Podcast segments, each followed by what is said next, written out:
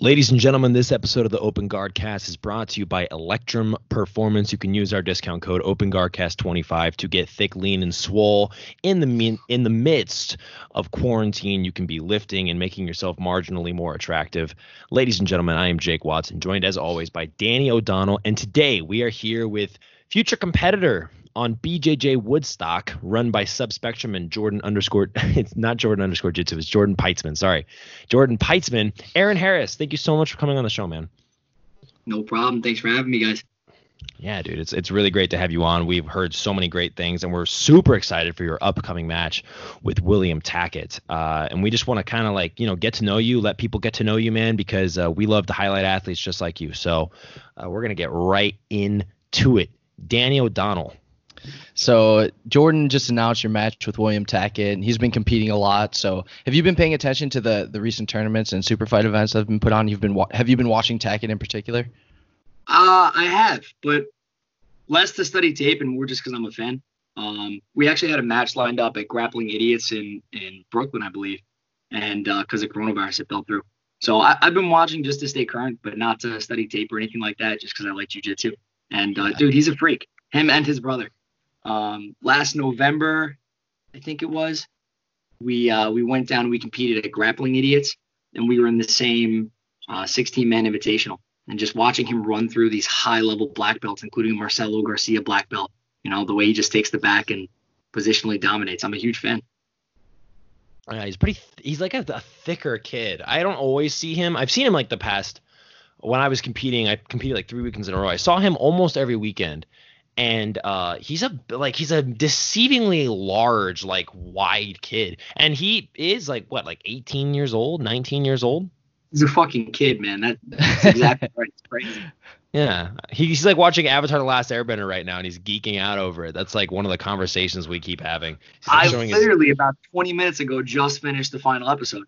No way! Okay what'd you think about it i'm watching it too. Dude i don't want to spoil anything but you're i know i'm, I'm on season one You're still at season one, Danny? Yeah. I watched a bunch of episodes last weekend. I think I'm like 11 episodes in, something like that. Oh, dude. yeah. Did you watch The Great Divide yet? I did not. Okay, good. Don't watch The Great Divide. Um. Anyway. no. Okay. So Avatar: The Last Airbender. I'm so now I know. Like, cool guess. All right, cool. If you've seen Avatar: The Last Airbender, I automatically have like a certain default level of respect for you as a human being. But also you do jujitsu, so you have two, like two things, two two things that make up my identity um, in common with me, Mr. Harris. So pretty hand in hand, uh, man. You, you can't be a high level jujitsu competitor and and not start with DBZ, you know. For sure, yes, and D- and Dragon Ball Z. I told Danny he needs to watch Avatar first because that had more of an impact on my childhood, and then he needs to watch Dragon Ball Z. But Dragon Ball Z is a way bigger, uh, and you can probably agree with me, Aaron. It's a much bigger like you have to be more dedicated because there's like 300 episodes in Dragon Ball Z. Oh man. Yeah, and it's like the arc of Dragon Ball Z, like the the way too much talking for two minutes of fighting. You know, that's like the mantra that's been repeated a thousand times in anime. So I feel like you know, starting there, you'll kind of get the idea that set the stage for a lot of the stuff you watch. But I don't know. Oh yeah. I think it's well, all. Some of the fights are like 15 episodes long. That's not even a lie. That's like not an exaggeration. Some of these fights take 15 episodes to complete. So it's just it's ridiculous. Uh, speaking of fights that take a while, did you happen to watch uh, William Tackett versus Roberto from Jits King? No, I didn't see the full match, but I heard about it. Um, he did not. Did he end up taking the win? No, William Tackett did not. He, but he he had an interesting like a way of uh of attacking the legs. I just wanted to get your opinion on it because are are you more of a would you say a leg lock kind of no gi grappler or do you lean more towards like the fundamentals? Because I feel like that's the that's the two ways people lean when they're grappling no gis. Either they're a lot of steps in my grappling. I, I had to go back and fix up a lot of my fundamentals because I was beating higher level guys with uh just because my leg locks progressed in the scene more than your average bear. Mm-hmm. When uh, you know my guard passing and stuff didn't catch up till much later. So I, I had success with leg locks originally, and then um, you know I had to go back and fine tune things that that needed fine tuning. So I, I, would still say by far the best part of my game, what what sets me aside, puts me on the pro scene, is primarily my leg locks. That's very mature of you, I think. I, I see. I just see like this Danaher, the, the DDS stuff. Like I saw Oliver Taza run through everybody in the Jits King bracket with just like the same kind of leg lock entry that was super powerful. And I thought about it. I was like, man, like that's a that's such a interesting part of the meta right now, especially for Nogi, is just people's ability to use leg locks to change the course of the entire match. Even somebody's fundamental approach has to change in response to leg locks. Would you say that's true? Yeah, 100%. But it, at this stage in the game, man, it, will only take you so far. Um, where like the reason they're winning matches aren't solely because of the leg locks. It just sets up so much positional dominance and causes people to scramble in a way where you know you give up position and then you, your neck is exposed or which Tackett's very good at. And uh, you know, a lot of the guys coming onto the scene now aren't people who are inept at leg locks. They're they're very good at leg lock defense, and if you play these positions from a non-expert standpoint, they're going to counter you. You pull double outside, someone like Tackett's going to take your back. You know, so you, it, it's a give and take now, where people are countering leg locks at such a high level that it has to be a tool, but it can't be your only tool. You know. Okay. So you mentioned that you were watching some uh, Tackett's matches, and you and you weren't necessarily like studying, but was there anything about his game that like particularly impressed you, or anything that like you noted in your head, like, hey, I'm gonna have to prepare for this specifically? Yeah, his pressure is incredible. So his, uh, I believe it's what he teaches in his DVD, his body lock passing. Um, that's actually one thing I've, I've been trying to train for. Um, he fought a close friend of mine, Nick Ronan. I don't know if you guys know him, but he's an absolute savage from DDS. He just won uh, the Polaris Contender Series that we both went out to compete in in, in England. Got invited out. He won the whole fucking thing, and uh, he fought Tackett uh, a year ago in Kasai when we were both on the Kasai event. And Tackett did really well against him and ended up taking his back. And you know, I, I know from rolling with Nick, the kid is an absolute killer. You know, he's a world destroyer. So that match was kind of what put Tackett on the stage for me. And since then, I've just been kind of paying a little bit of attention. But um, I would say his body lock passing is is what yeah sets him aside. Yeah. Well, let's get into you for a second. Uh, I actually I would really like to be, you know, we love to get to the separate athletes from just them being because you're obviously you are among the best in the world at what you do. But how did you get started? Because we love to get those athlete stories of, you know, be able to show the audience that it's not impossible. Like the people like the Leandro Lo's and everybody in our sport, they're human beings. You know what I mean? So we want to know how you got into jujitsu. Oh, for sure, man. So I didn't have that background that Leandro loaded. I didn't grow up in jujitsu, and no, I, I, mm-hmm. grew up in a mountain town in New York. So I was going to school for neuroscience at Binghamton, and mm-hmm. uh, my final year of schooling while I was working as an EMT, um, I started training with the jujitsu club there. And when I would come home and visit, there was a local jujitsu school run by Mike Wacker, Black Hole Jiu Jitsu. And I just loved it so much, man. And I, I was considering going to a career in med or working in pharma, and you know, just wasn't very happy. So I ended up kind of bailing on that whole scene, dropping out my fourth year despite having, you know, pretty solid grades. And as a white belt saying, well, I'm going to do jujitsu as a career full time. So lo and behold, a year later, only doing jujitsu two years at that point, I opened my academy under Mike as a blue belt. And, uh, you know, things, things very luckily have been going awesome since. So it was a lot of faith and a lot of, uh, a lot of hard work um, but you know, I wouldn't advise the same path to everybody who wanted to take it. wow, that is um, that is amazing. That is incredible. I mean, so to like, open your school in two years, especially like because you're on the East Coast, correct? Yeah. So there, yeah. there's a, a lot, lot, of very competitive schools in the area. Yeah, exactly. So was that something? Were you just like so into jujitsu that that didn't even you didn't even care about that, or was it something no, where you were consciously? Didn't, I didn't want to have to work a job that I didn't like, and I wanted to do jujitsu full time. And I was like, well, the only way you could do that is if you teach. So you know, what started with kind of like a small scale project with 30 students. You know, my academy is expanding now to uh, a, a 4,000 foot facility with you know upwards of of 90 to 100 guys. So you know, it's a slow build, and and you learn as you teach. I'm sure if I saw videos of myself teaching as a blue belt now, I'd I'd want to you know punch myself in the face, but that's how it goes, man. You learn. So slow progression, a lot of local tournaments, and then a lot of the guys who I you know used to revere in the scene and and look up to as like my idols and and try to emulate. I ended up fighting, you know, and doing pretty well against. So just stick with it, man. Keep doing it, and and good things will happen. And what did you say you went to school for? Neuroscience neuroscience. Can you explain to me what neuro like I I'm sorry. yeah, I I didn't uh, come from a good education background. I, I did jujitsu too much. Uh, I didn't learn what neuroscience was. But um, could you explain to me like what is the study of neuroscience? What does that have to? What does that go? What does that entail? Sorry. So the only difference between your standard biology or chemistry degree to a neuroscience degree is there's a lot of very specific focus classes to um, things you eat, things you do, and how it pertains to the brain and the brain health. Um, they go into a lot of basics on why people act the way they do in accordance with like other biological animals and certain tendencies you have as people and how they're manipulated by things like you know everyday habits. So you know it's a lot of interesting stuff. Not too much crossover between jujitsu and neuroscience, but you know enough where it, it, it I would say it'll teach you how to think critically and you know I would say on average too, your most jujitsu practitioners aren't remarkably educated. I mean, you got guys like Eddie Cummings and you know I'm sure a few others in the scene who have at least bachelor's degrees, but um, mm-hmm. especially if you want to open a school, it's just something to set you aside. Okay, you uh, you mentioned that there's not a lot of crossover between jiu-jitsu and neuroscience. Would you say there is between teaching? Because teaching is kind of knowing people how they react to certain situations. Would you say that you're able to kind of think logically about how someone might react to a certain situation just based on oh, what you've studied in neuroscience? And even just general health, man. I feel like the the population has such a lacking in understanding of of general nutrition and body orientation and even how to approach things intelligently like uh, depression and anxiety which are just rampant through most people you talk to now so as far as being an instructor dealing with you know a 14 year old who's got some trouble with his girlfriends there are aspects of neuroscience that could have some crossover or you know a 40 year old guy who just lost his job the mantra of jiu-jitsu saving lives and helping people. That's great but having you know a little bit of neuroscience in your pocket certainly helps as well.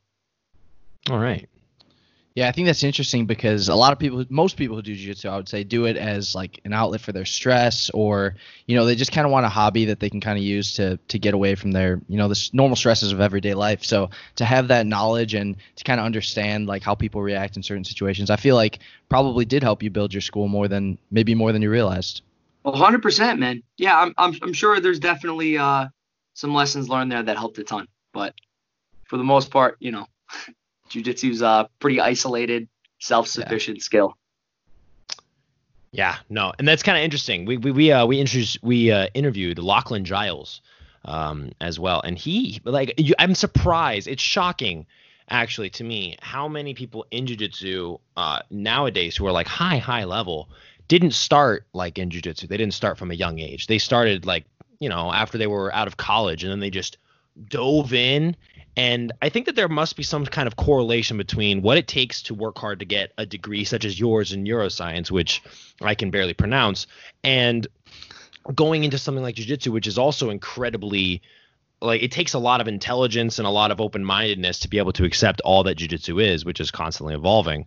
Um, I just think it's really interesting that we get the opportunity to to interview a lot of people like that. You know what I mean? Because look at you for example. You went to college and you stopped and i think that's amazing by the way that you stopped as a white belt and was like i'm gonna do this as a career. And now it's working out for you.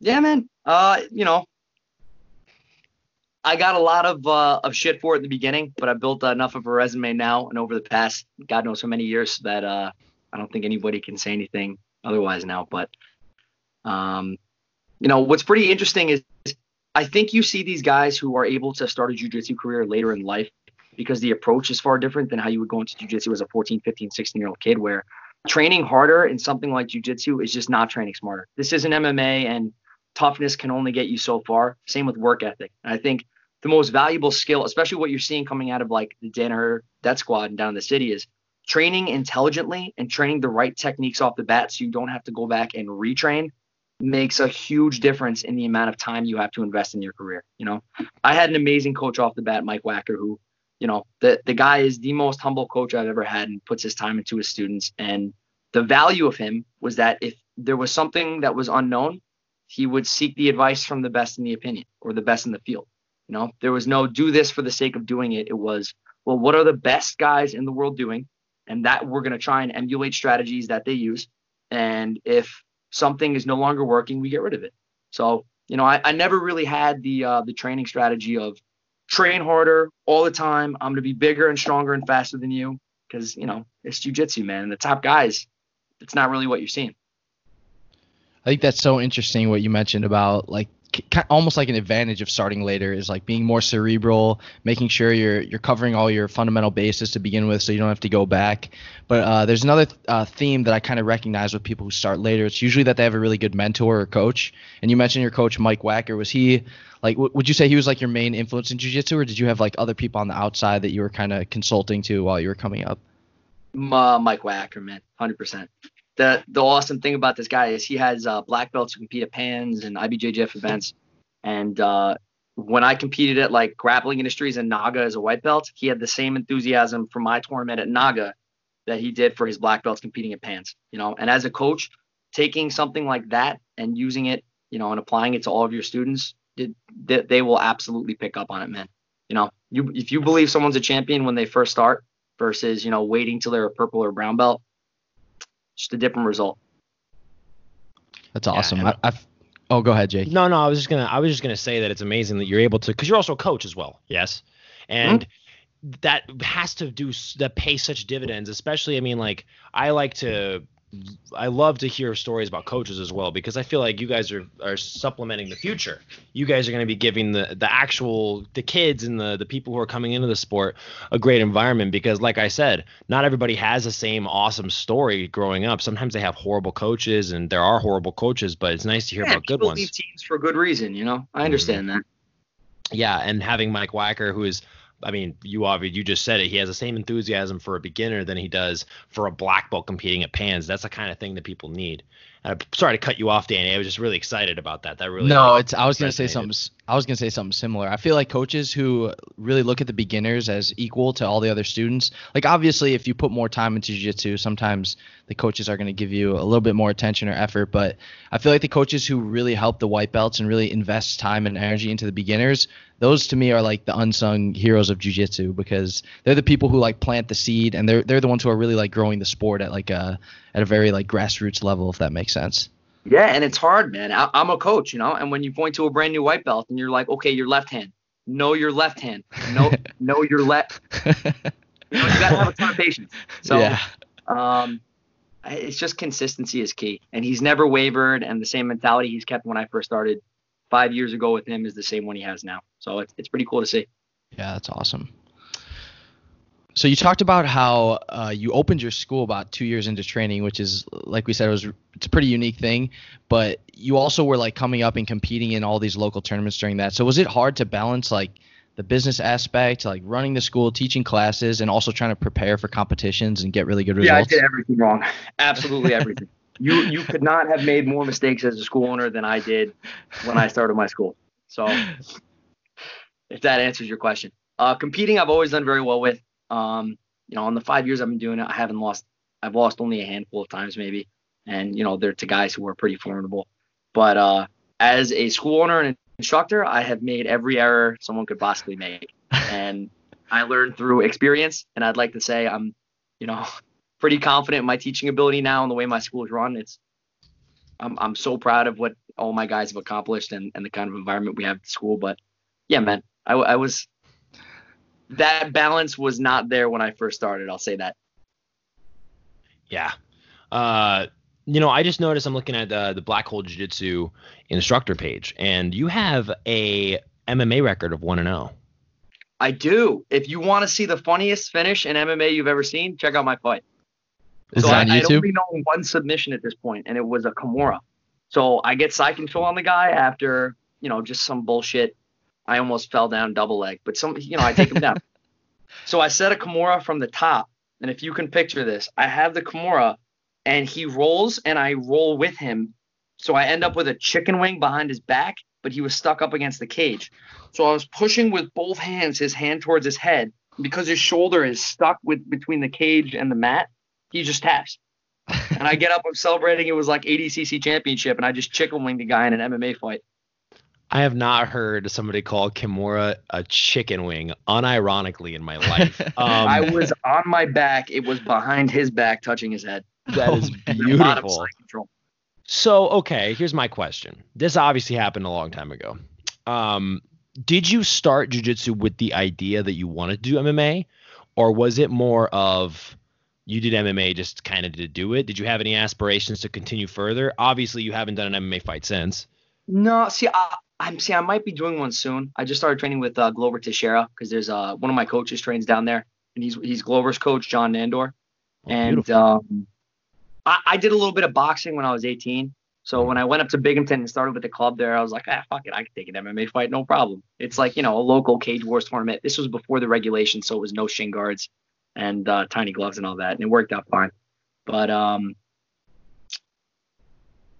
as far as having the neuroscience background and wanting to continue a career in MMA, the knowledge of what happens to your brain when you get punched and kicked too many times scares the living crap out of me. So I, I think that always kind of pre- prevented me from going too far down that avenue.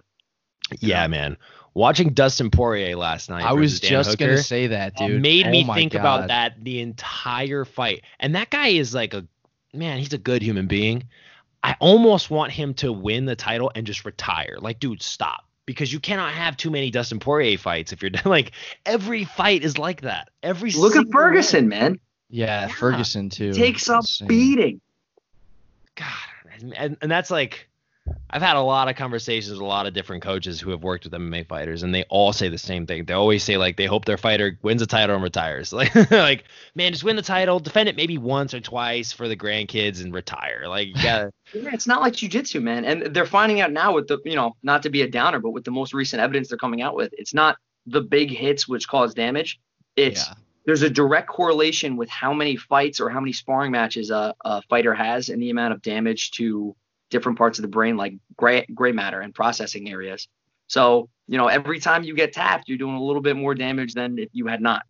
So that was enough to scare me. Not saying you shouldn't do it if that's your passion. You know, I'm, I'm training it right now at Glover School, so I'm a huge hypocrite, but uh, you know, you got to be careful. There's no reason to have those wars in the gym, sparring three times a week and getting bashed up.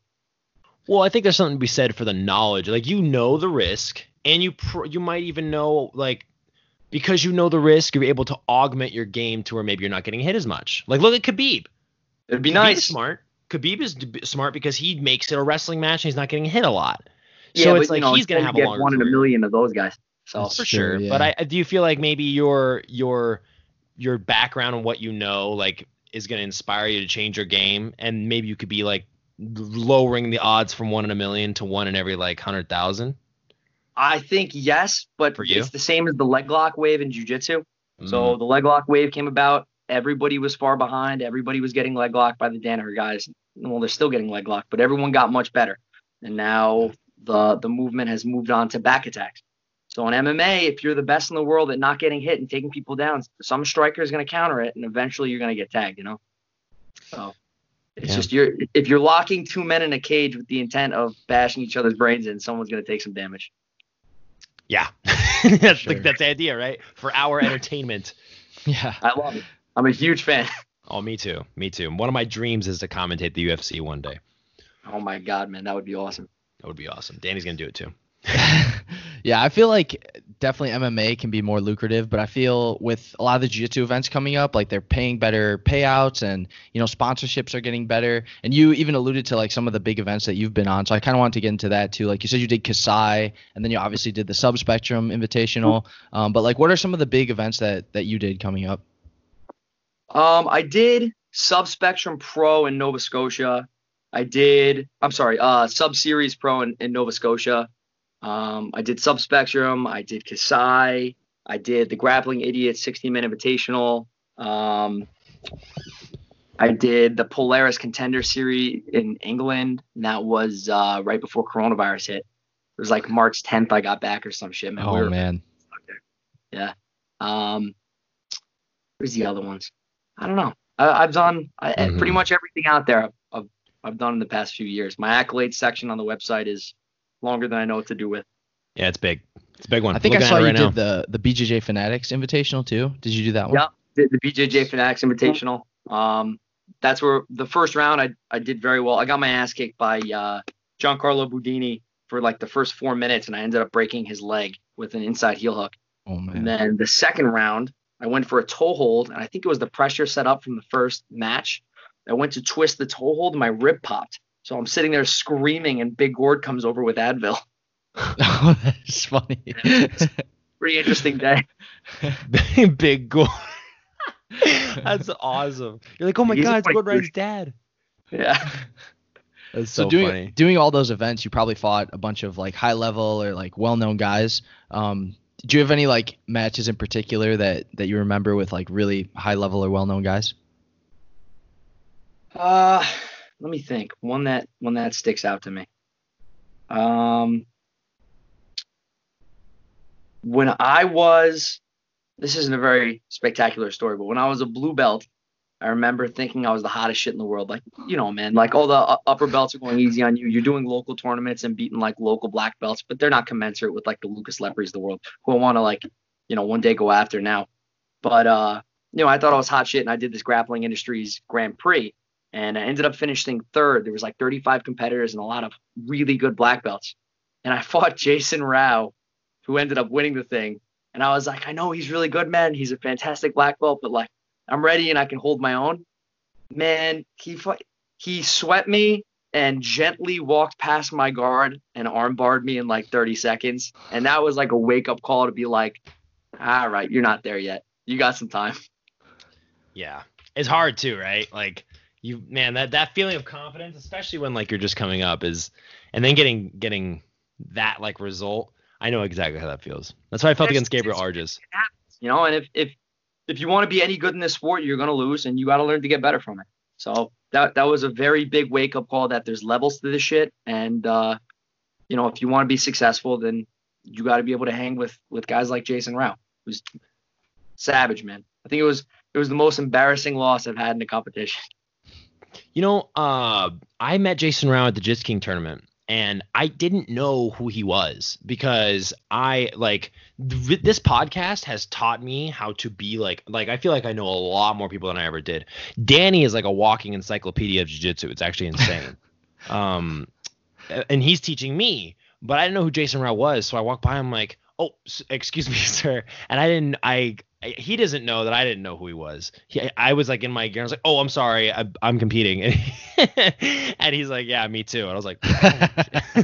and then he went out there and like just like the slickest leg lock and i'm like okay now i know that this guy is a savage i do not want to fight him because i don't know how to defend that you know what i mean he's very So, good man yeah and i had that similar wake up call that you're talking about versus gabriel arges so i, I know what you're talking about the the Yeah. gently the gently taking my back off of my berimbolo or off of my 50-50 was um and then I found out I had a scratch on my back, so I wasn't exactly a uh, a gentle back take, but it felt pretty smooth.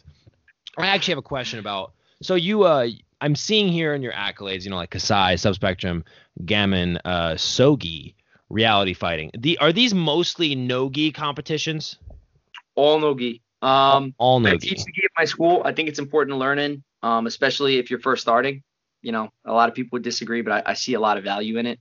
Um, me personally, I don't want to ever put it on again. The- Okay, I, that was gonna be my question. No Do you ever want to compete in the gi? I, I I did it just to say I did last year. I had I did an absolute tournament gammon in the gi. I had four submissions all within a minute, and I was like, I did my piece. I'm out. Dang, you just said I'm just gonna submit everybody and win the absolute division, and then I'm never gonna put a gi on again. Yeah, and uh, that that's enough for me, man. I hate it. You know what it is? I got I got. Let me let me explain something to you guys. I got small hands. All right? You're a tease. That's the real explanation. Small hands, and I grab the lapel, and guys who have bigger hands can grab my lapel, and I can't break their grips. It feels like it's just. It, I don't want to play that game. So your lack of whopper hands is why you don't want to play in the gi. 100. percent I I completely 100%. have small. okay. Well, I mean, uh, kudos for giving me the exact opposite of what I thought the explanation was going to be. I thought you were just going to say you enjoy no gi more and you don't like the gi, but that is a. I Yeah, guess it's that's- a. I don't know, man. Having big hands is a, a privilege, I guess. it's bullshit. yeah, it's bullshit, Jake. You're not allowed to have big hands. Whatever. Like cheating. well. Yeah, but I was I was also I was blessed with big hands, cursed with like a higher too high of a metabolism to gain any semblance of weight. So you guys can you guys can keep your muscular form and your strength, and I'll just take my big hands and keep my gi on. Yeah, I got I got 20 pounds of beer in me since uh, quarantine started, so I got to cut that before the Tackett match. I was gonna Oh, ask that's about the beard. I was gonna be like, that's a lumberjack beard, man. Uh, I said beer, but I got a beard too. No, no, I know. I was asking about the beard because you look like a man who enjoys beer with that that heavy of a beard. Are you gonna keep that beard for uh your match with Tackett? I'm kind of playing it day by day, man. I haven't shaven since New Year's, and uh, I'm not really sure why, but uh, I'm gonna keep it going for now. That's All that's right. my decision on that. I can't uh I cannot grow that much. Like it stops about right here. Like that's where it goes. And it just looks like I'm like a meth dealer or something. It's the worst. It makes me look patchy. really awful. Yeah, it just looks patchy and no matter how I do it, it makes me look like I enjoy drugs, like bad ones. So I, I'm not gonna keep a beard for sure. Yeah, you're not missing much, man. Whatever you eat for breakfast, you just taste throughout the rest of the day. So I, I would suggest against it. Dang. You're yeah, definitely some hypocritical, uh, a lot of hypocritical values. Being honest, man. I'm trying to steer everyone in the right direction. All right. So I had a question, kind of, kind of go back on the gi and no gi topic. Uh, you mentioned that you feel like the gi does have some value, even for people who who want to do no gi. And I was I was thinking about this a little bit earlier today, and thinking about like what the strengths are of the gi and uh, and kind of what the strengths are of developing a game if you do mostly no gi. And I was kind of my initial thoughts were like I feel like positionally and for escapes the gi is really good. It's a really good training tool for that. But I feel like the guys who do no gi um, they they just have better submission skills. They're better at finishing people, and they know how to like use their positions to end the fight. Would you agree with that? I would. I would say they're tougher in scrambles, but the primary uh, benefit that I see to the gi is is understanding body tension. So you just get this proprioception because you're constantly pushing and pulling on every different part of the human body. You realize how it moves, where and when, based on um, the kind of leverage you're applying, and you learn it quicker in the gi than you do no gi. Where I could set a grip on your hand, but most of the time I'm going to need a full underhook to come up, or I'm going to need a clean sweep where you're on the ground and I have the ability, or or some kind of wrestling engagement. Whereas with the gi, it's just there's so much give and take. When you grab the elbow and you pull, you see where they have to tighten up and move backwards and keep their balance. Then it goes the same for defending. If someone's pulling and pushing you and you have to keep appropriately, it, it I think the crossover is, is pretty significant. mm-hmm. It's a very interesting take. Oh. Yeah, I prefer all my white belts to to do more gi than no gi because I, I I truly do believe it helps. Um, and then around purple belt, you know, if they don't want to compete in the gi, I don't care. I think probably some of it has to do too with the the rule sets that most gi guys compete in, and versus what most no gi guys compete in. Like there's a lot of different no gi rule sets, and there's a lot of submission only type stuff. And the IBJJF rule set really favors like positional dominance, so guys can win world titles by you know sweeping and passing the guard. Whereas like in a no gi submission only format, you you really have to hone those finishing skills because that's how you win the matches. Yeah, yeah, I, I would say that people have evolved to kind of find stalling tactics in both, and you know, and, and I used to be of the mind that the IBJJF rule set was was far behind and just encourages a stalling mentality, and then I switched the other way, and now, I mean, so uh, for example, I fought uh, Athos Miranda at Grappling Idiots. Mhm. Um, I had broke my foot in the match before because I got double legged onto concrete by Chris Ramos, and he cracked my heel. It was fractured. So we taped my Oh, foot up in the back, and I had to hop onto the mat. Right. It was a, a points tournament that uh, I think there were 10 minute matches. Beginning of the match with Athos, I can't stand up. One foot's in the air. So I immediately hop over and pull guard. He sees me pull guard, and the rule was that if someone pulls guard and the other opponent stands, you get a point. Okay. I pull guard. Athos stands up. He gets one point. For the next 10 minutes, I was attacking him with one foot, but was unable to come up to secure any sweep.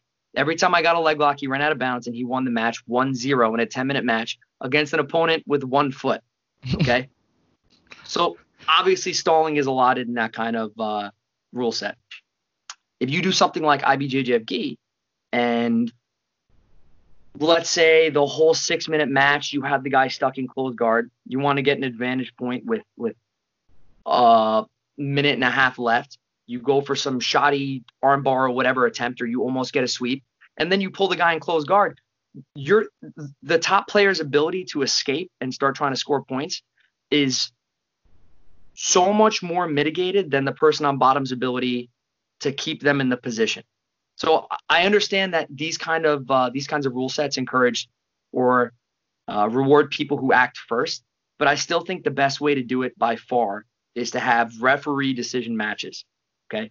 Um, hire a qualified ref who everyone trusts, have the match, and whoever had the most positional dominance, whoever was the most aggressive, whoever had center uh, control of the mat space and went for the most submissions or had the tightest submissions gets the win. And it's based on the entire picture of the match, everything put together.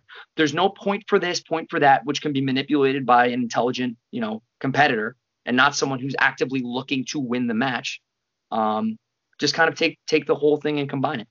So it, for a pro tournament, instead of doing like EBI overtime, which I hate, man, because I, I can't tell you the amount of times I've been stalled out to EBI overtime. You should have three judges on the side, and they should be watching the match. And if someone's backing up the whole time, well, guess what? You know, you're out. If, if you don't think your jujitsu is good enough to engage this opponent and actively pass his guard, you lose. If your guard, if your guard skills and you pulled aren't aggressive enough, well, then you lose. You know, but it's about who's who's engaging more and looking to match their skill against his opponents and win. Thank you. Jake, please comment on the EBI. EBA rule set sucks. it's the Awful. worst. I am usually like on this show, I try to maintain a position of diplomacy, neutrality, neutrality. F EBI rules. Isn't the tournament they're doing now only EBI overtime? It's just Dude. yeah, it's just overtime. What? Can I curse on the show? Watch paint yes, dry. You can curse. What the fuck is this shit that they're doing? they had the best organization in the world, man, and they ruined it. Oh, it's so slapping each other, EBI overtime. Slapping each other, yeah. it's the dumbest shit I've ever seen. Yeah, I, I hold the same opinion. I'm glad I'm glad we agree on that. I uh dude, and I like your idea. So you okay? So a, a qualified ref, maybe qualified three refs that can get together instead of putting up their flag. Maybe like okay, the match is over. They get together, they talk about it. Who won? Okay, you think this guy won? You okay? Cool. Let's go back to our decision. Like how they do in Spider Korea. I think they have like once the match is over, they're standing there for a minute and they have the little uh, session. Uh, would you say a shorter fight? 10 minutes is a long time and it makes sense in the IBJJF rule set given all the rules. But let's say it's like, okay, the IBJJF legalities are the same. It's submission only with a with a referee's decision. So basically like fight to win except for with qualified refs that aren't just like, you know, traveling around with them. It's it's a tournament like that. Uh, submission only, IBJJF legality, so like no heel hooks or heel hooks are allowed. Absolutely all submissions legal in the gi? Uh, I, I see no reason. So I, have heard a, a story recently of why heel hooks are illegal in the gi, and it had to do with uh, different socioeconomic classes having certain tattoos or shoes on when they train. And reaping exposes the heel, and that was the reason for it. I was told this by some Brazilian. Have either of you heard that before? No. no, but it, no, it sounds interesting though. Like imagine wearing shoes and getting heel hooked. That that's different than getting heel hooked without shoes on. Do you guys have any take on why reaping is not allowed in the gi? Because as far as the danger aspect goes, that poses no argument to me because we're in a sport where you're trying to break people's limbs and choke them. I'm gonna so give you the why? old man. I'm gonna give you the old man reason because oh, it's been that way for a long time. And don't argue. I'm just kidding. Um, no, you know, I never thought about it. Um, I think for the sake of like, I mean, I understand I don't have an argument. I don't have an argument. I just think that uh, so many tournaments in the gi don't allow it. That that's, I mean, so many people. There's so many people who are so used to not training for it in the gi that it might just make sense to keep them separate. Yeah, but that's the beauty of our sport. So competition is the testing grounds, which which renders all successful techniques eventually obsolete for the new generation of what's going to work. And if you never introduce heel hooks into the gi, well then you're you're arbitrating effectiveness and you're ruining the sport you know? Our, our whole nature is based around effectiveness. That's why we train. We don't we don't do katas and practice karate chops because it doesn't work. And the you know the beauty of jiu-jitsu is if we introduce some new technique into the competition scene that works eventually the evolution of jiu-jitsu people will catch up to it and they will learn how to defend it. And something else will reign king so if you never introduce heel hooks into the gi, you're keeping a whole facet of what works and how people can evolve to be even better shut down. You know, I, okay. I don't really see the argument for it. Um, I actually just remembered this detail. Uh, back in the day, uh, you were allowed to reap. You were allowed to reap and throw a toe hold as a blue belt uh, mm. a while ago. I think they stopped allowing reaping because of injury because they were they were afraid of competitors getting injured more often. They wanted to keep more people doing the sport. I think that's why. If I remember correctly, I which would- the sounds only- like more My feasible argument, would be that competitors should tap earlier if they're being heel hooked. hmm And I feel that- like too, like when you hear when you hear a lot of like top level guys who are good at heel hooks talk about the submission, like they pretty much say that a lot of them say that they haven't seen more injuries in heel hooks than they've seen in other submissions. And so you, like reaping, they talk about like, oh, you can only move your knee one direction. Well, I mean, if you're knee barring someone, it's not like they have multiple angles to escape. Like they really you're limiting them to moving their knee in one direction. That's like the whole point of the submission. Yeah, and it- it's maleducation, man. I can't tell you the amount of black belts who are very good and knowledgeable jiu-jitsu practitioners who come through my school who just have no idea. You know, Pe- people don't understand. I mean, even someone like BJ Penn, who's a legend, you look at him versus Ryan Hall, he rolled the wrong way to escape the heel hook. How does that happen? You know, so I think if you, you start introducing these these basic classes on, you know, the concepts like hold the heel instead of rip it and how Yeah. to move correctly and when to tap, you'll be fine. But the number one thing, if there's any white and blue belts listening and you want to prevent injuries, your neck, neck cranks, guillotines, all that stuff, man. If you're in a heavy choke and people are putting the pressure on, but it's not a blood choke and the pressure is so immense that you want to tap, always fucking tap. I have a herniated disc in my neck and I've had four knee surgeries in the past few years. Nothing hails to how bad my neck is. So I that that is the, the bigger issue to me than leg locks. Yeah, I feel like neck injuries and shoulder injuries from not tapping to Kimuras are like pretty much the most common injuries that I see in terms of like major injuries. Like you, you know, you'll pop an elbow, pop a knee or your foot or whatnot, but I see people mess up their like shoulders in tournaments all the time just from not tapping to Kimuras. Yeah, sure. I Yeah, believe cool. it. Krenlinston uh, did a crazy. I wonder how his that poor man is doing. The one that got Kimura'd by Krenlinston, and you could hear it Oh, like a gunshot throughout the. Uh, yeah, Yeah. dude. I hope that man's doing okay. Yeah, I just don't know. That was gross. That, yeah, that one is like I don't usually like. I have a pretty strong stomach, but there are a few videos I've seen to where I actually I cringe thinking about it, and that's one of them. Mm. So you Yeah, mentioned if- What Oh, go that? ahead. I was you can go ahead. Sorry. So uh, if you want to see a gross one, it's on my Instagram. When I when I fought uh, Giancarlo Bodoni again, man, the guy's pressure passing was insane.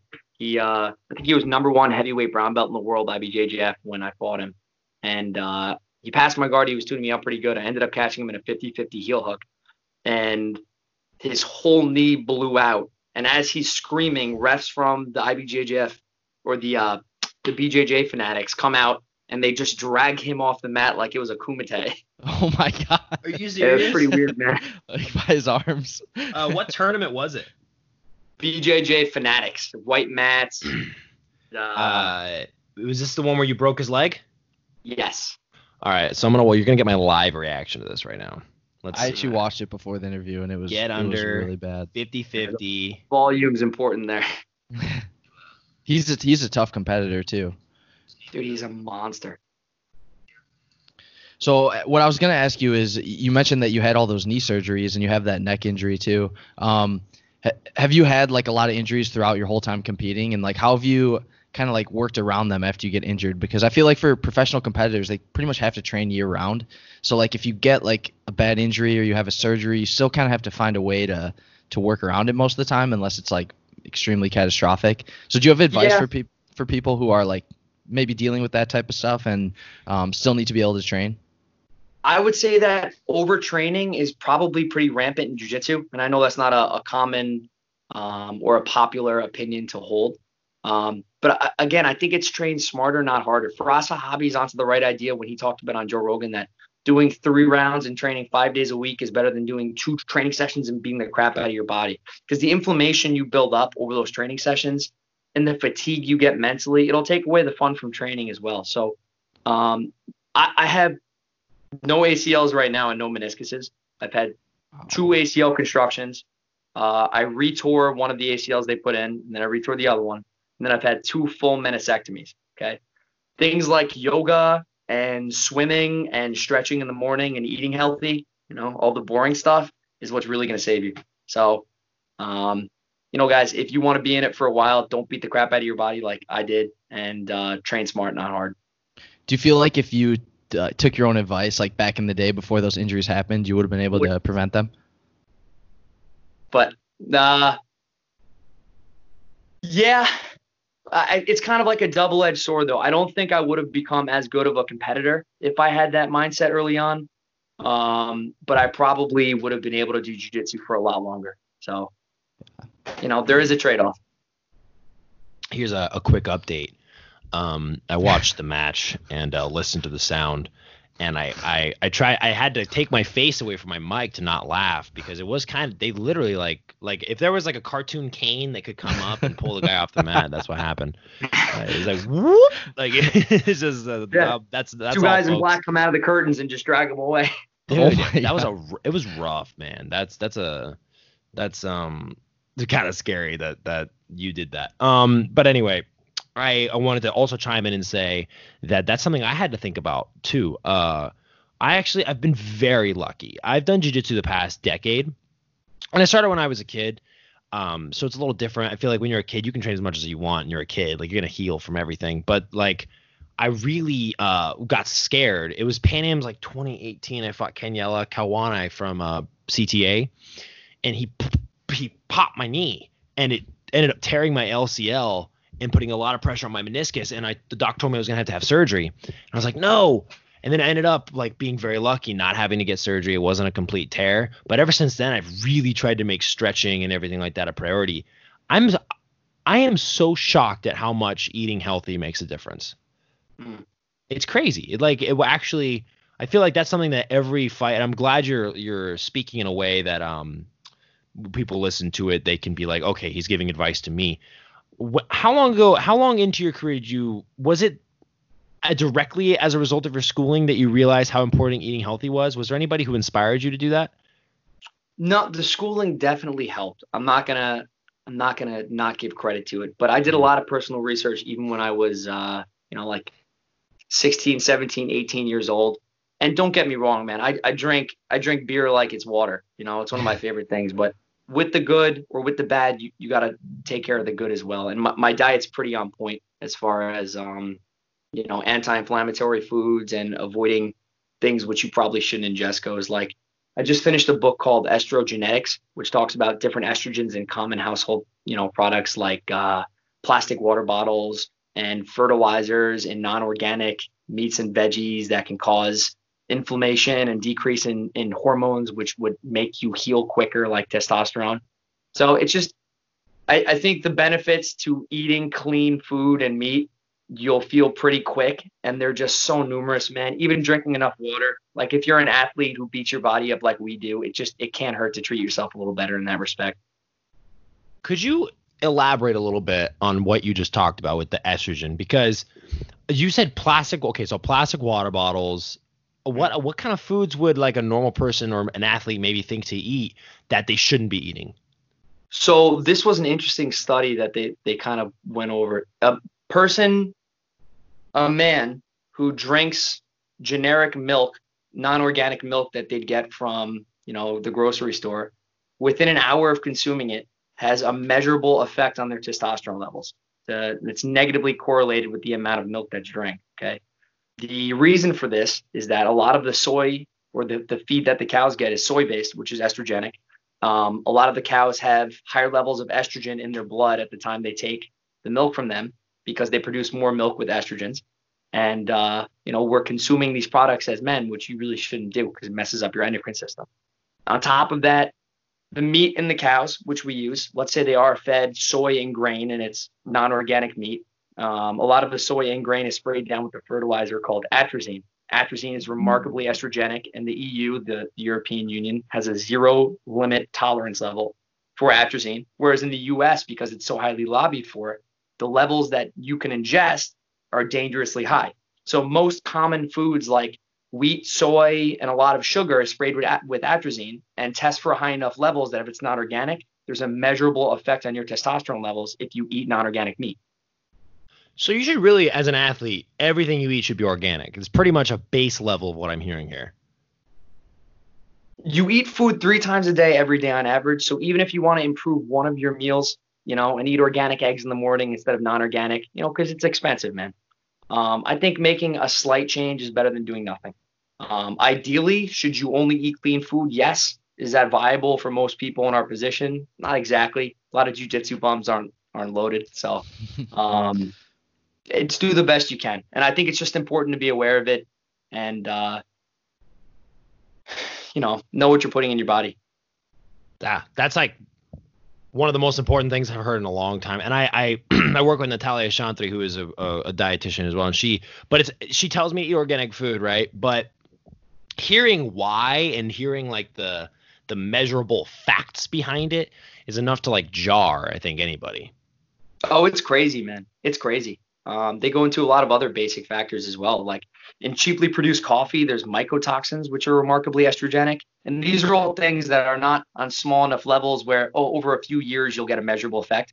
No, man, it's again, after drinking one glass of milk, your testosterone levels significantly decrease. You know, so I think the problem, which is a problem in the country of, of decreasing testosterone levels in men compared to 20 years ago, is something that should be addressed and looked to improve. You know, and even like anabolic steroids, the whole function of them is to to to raise androgen levels in the body or mimic higher levels of androgens. So if you can do that naturally with having to go on juice just by improving your diet and amount of water you drink, you might have to save, you know, you, you might save yourself from making a poor decision like using anabolics let me ask you this. This may sound like a stupid question, but this is all bad for men, right? is it bad for women?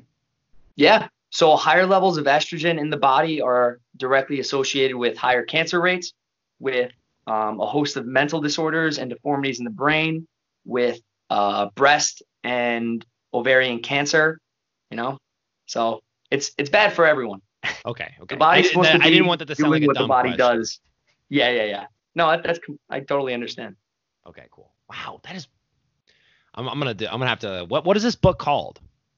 It's a very poorly written book with a lot of very good information, but it's called Estrogeneration. Estro Generation. That is gonna be my next read for sure. I really. I, It's I'm scary. trying to. eh, well, it's scary, but it's information, and I feel like um, being scared with the information to make it less scary is better than just being scared. I agree. it's like knowing the plot of the scary movie, being like, okay, I'm gonna get scared right here, but I know what to do. Close my eyes. So uh, we talked about uh, your match coming up with Tackett at BJJ Woodstock. Do you have any other events coming up or anything else like you're preparing for? Uh, so I, I said before I'm training at Glover Teixeira's. Um, he's been more than gracious enough to let me train with his his MMA team, and uh, I would like to take an MMA fight this year, just to to get one more out of the way and have some fun with it. Um, because the jiu-jitsu scene right now is, you know, it's not as lively as it would be. And uh, also, I'm just having fun with it, man. I, I've had so many jiu-jitsu competitions in the past few years that uh, you know, a three month break and only doing a few a year so I can focus on things that I, you know, enjoy in the sport and learning and teaching um, would be pretty fun. So other than uh, BJJ Woodstock in August, I don't really have my mind on anything specific right now. If something came up, I'd be happy to take it, but I'm not actively looking. Mm-hmm. It's gonna be a very exciting event too. Do you, uh, I know you're doing the super fight, but um, are you excited? Are you excited for like the other parts of it? Like I know there's a there's gonna be a fest. Is it the festival Friday or is the festival Sunday? Sunday. The festival Sunday. So are you gonna are you gonna have any things that you're doing in the festival? Like anything you can promote that uh, you're gonna be a part of in the festival? I'm not too sure yet. Um, I haven't done my research to the way I should. Um, I know Jordan is is an absolute, you know, I mean, he, he's a real lover of the sport. And as far as somebody you want running these kinds of events, he, he's one of the most trustworthy guys as far as a promoter that I know. Yeah, it's absolutely it's absolutely remarkable that uh, we have the opportunity to work with uh, with Jordan. I think we lost Aaron. may or may not have lost Aaron Harris. You know, there's a weird trend going on right now, Danny O'Donnell, where uh, the, the men and or women that we are uh, interviewing, they hit a point of internet unavailability, Yes. and it is I think one of the times it was it was my internet. one of the times my- it was your internet, but that's okay. It's just uh, I reset just my router this morning to make sure it wouldn't happen, and uh, everything seems to be running better. But but yeah, unfortunately, we are stuck on Aaron Harris's uh, slightly sweaty brow and large beard in a pixelated form, which is okay.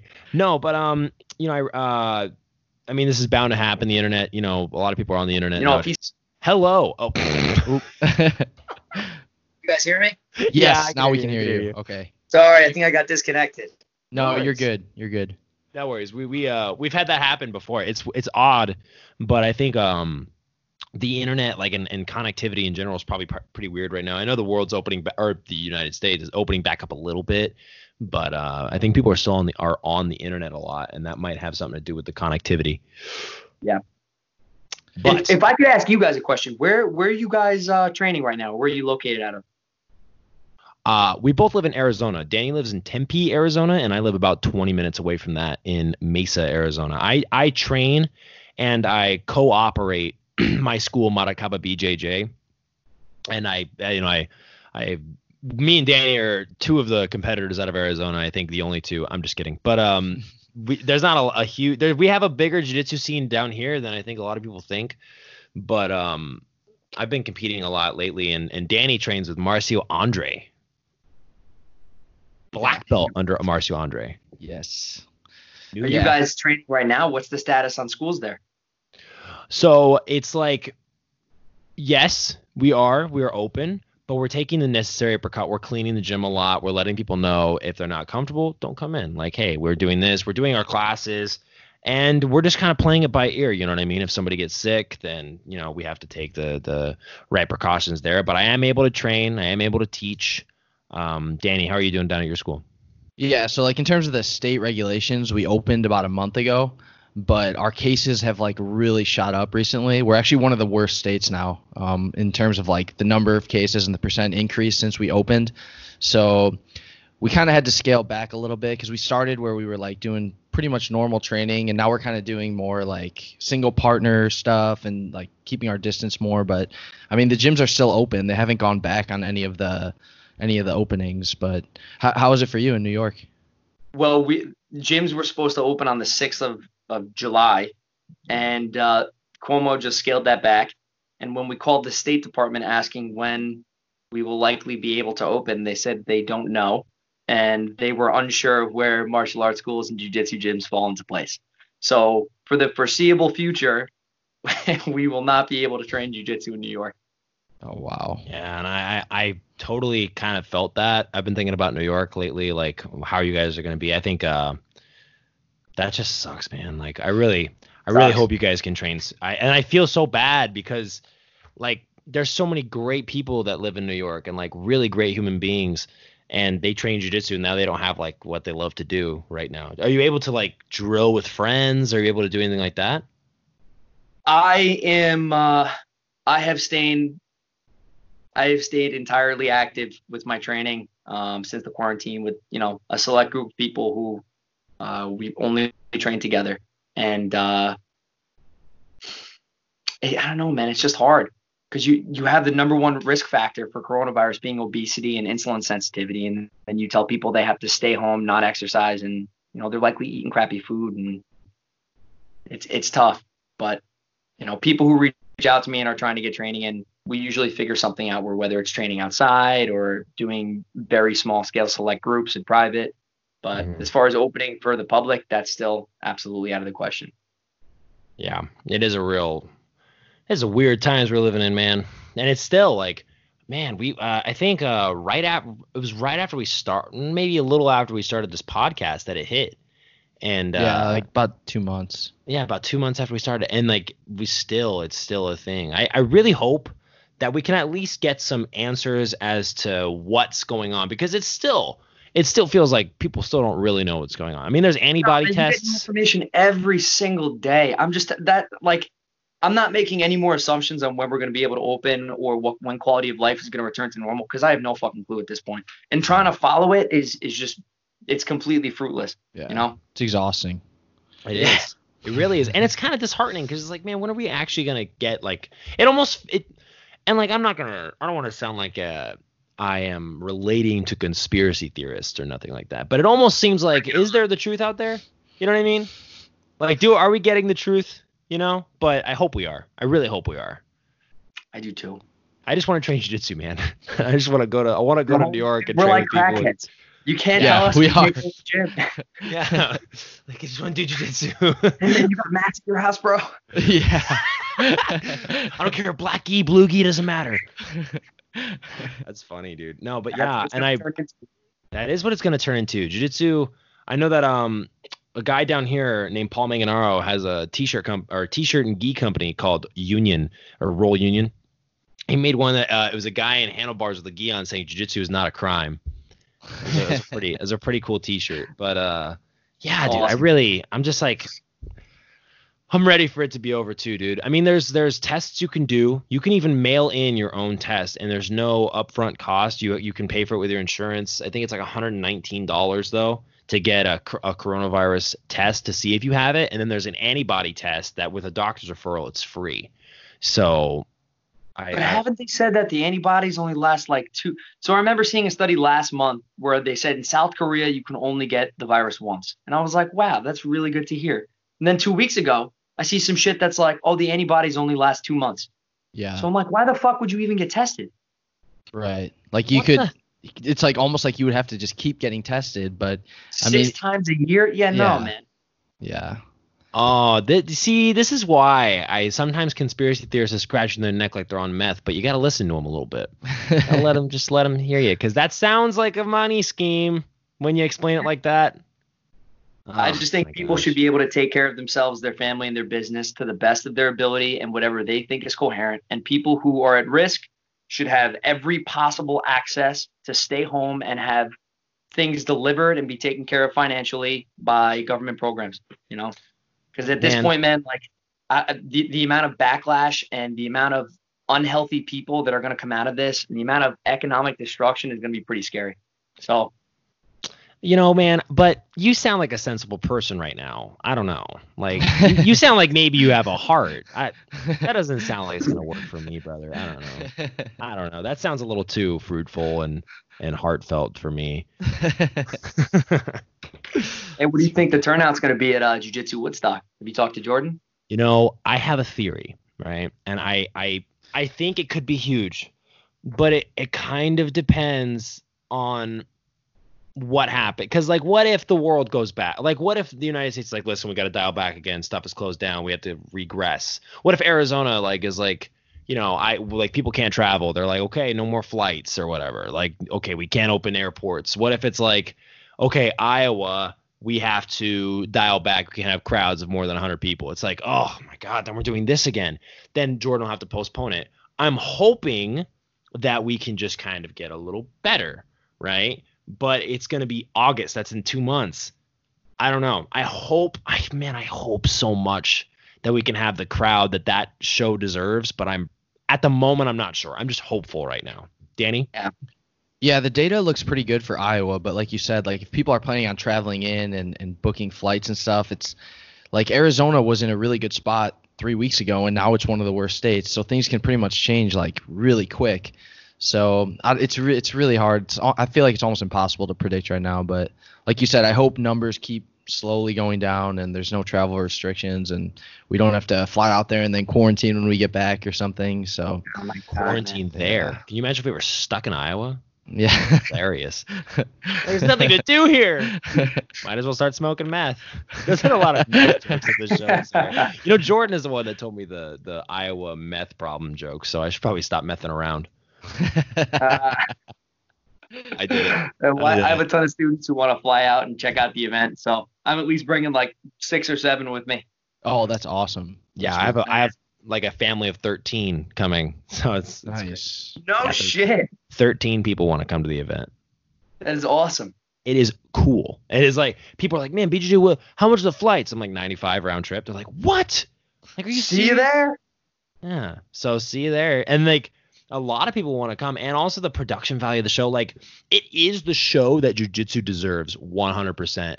Um, but man, like coronavirus is like the enemy. You know what I mean? It's just the arch nemesis of this show. We're going to see if, uh, we're able to get the leg up on it. I really hope we can, dude. Like I really hope we can.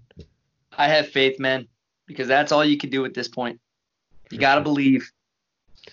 All right. I believe. I believe that was Aaron, we- inspiring.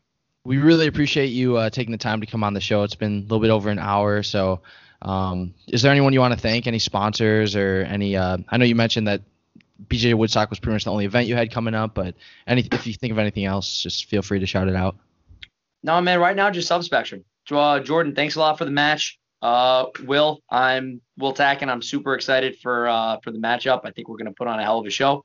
And uh, you know, Jordan, keep doing your thing. You're running an awesome event, and I want to support it in any way I can. So uh, thank you for having me, guys. Yeah, for sure. Thank you again for coming on. We really, really appreciate your time. Awesome, guys. Take it easy.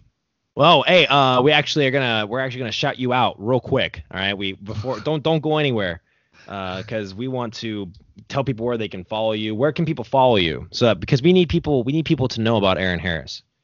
You guys can follow me and check out one of my I believe it's 17 leg lock leg breaks at this point at the hell's my Instagram name? Let's find out. Aaron AaronHarris.bjj. That's A A R O N Harris.bjj. Yep.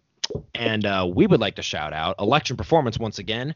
Open Guardcast 25 is the discount code if you want to get uh, the testosterone boost you need. If you do squats, it releases dopamine, and that promotes a good mood. If you want a beard even half as good as Aaron Harris as you need to get on this program, you will get thick, swole, mean, not mean. You'll be kind. You'll be a kind killer with Election Performance.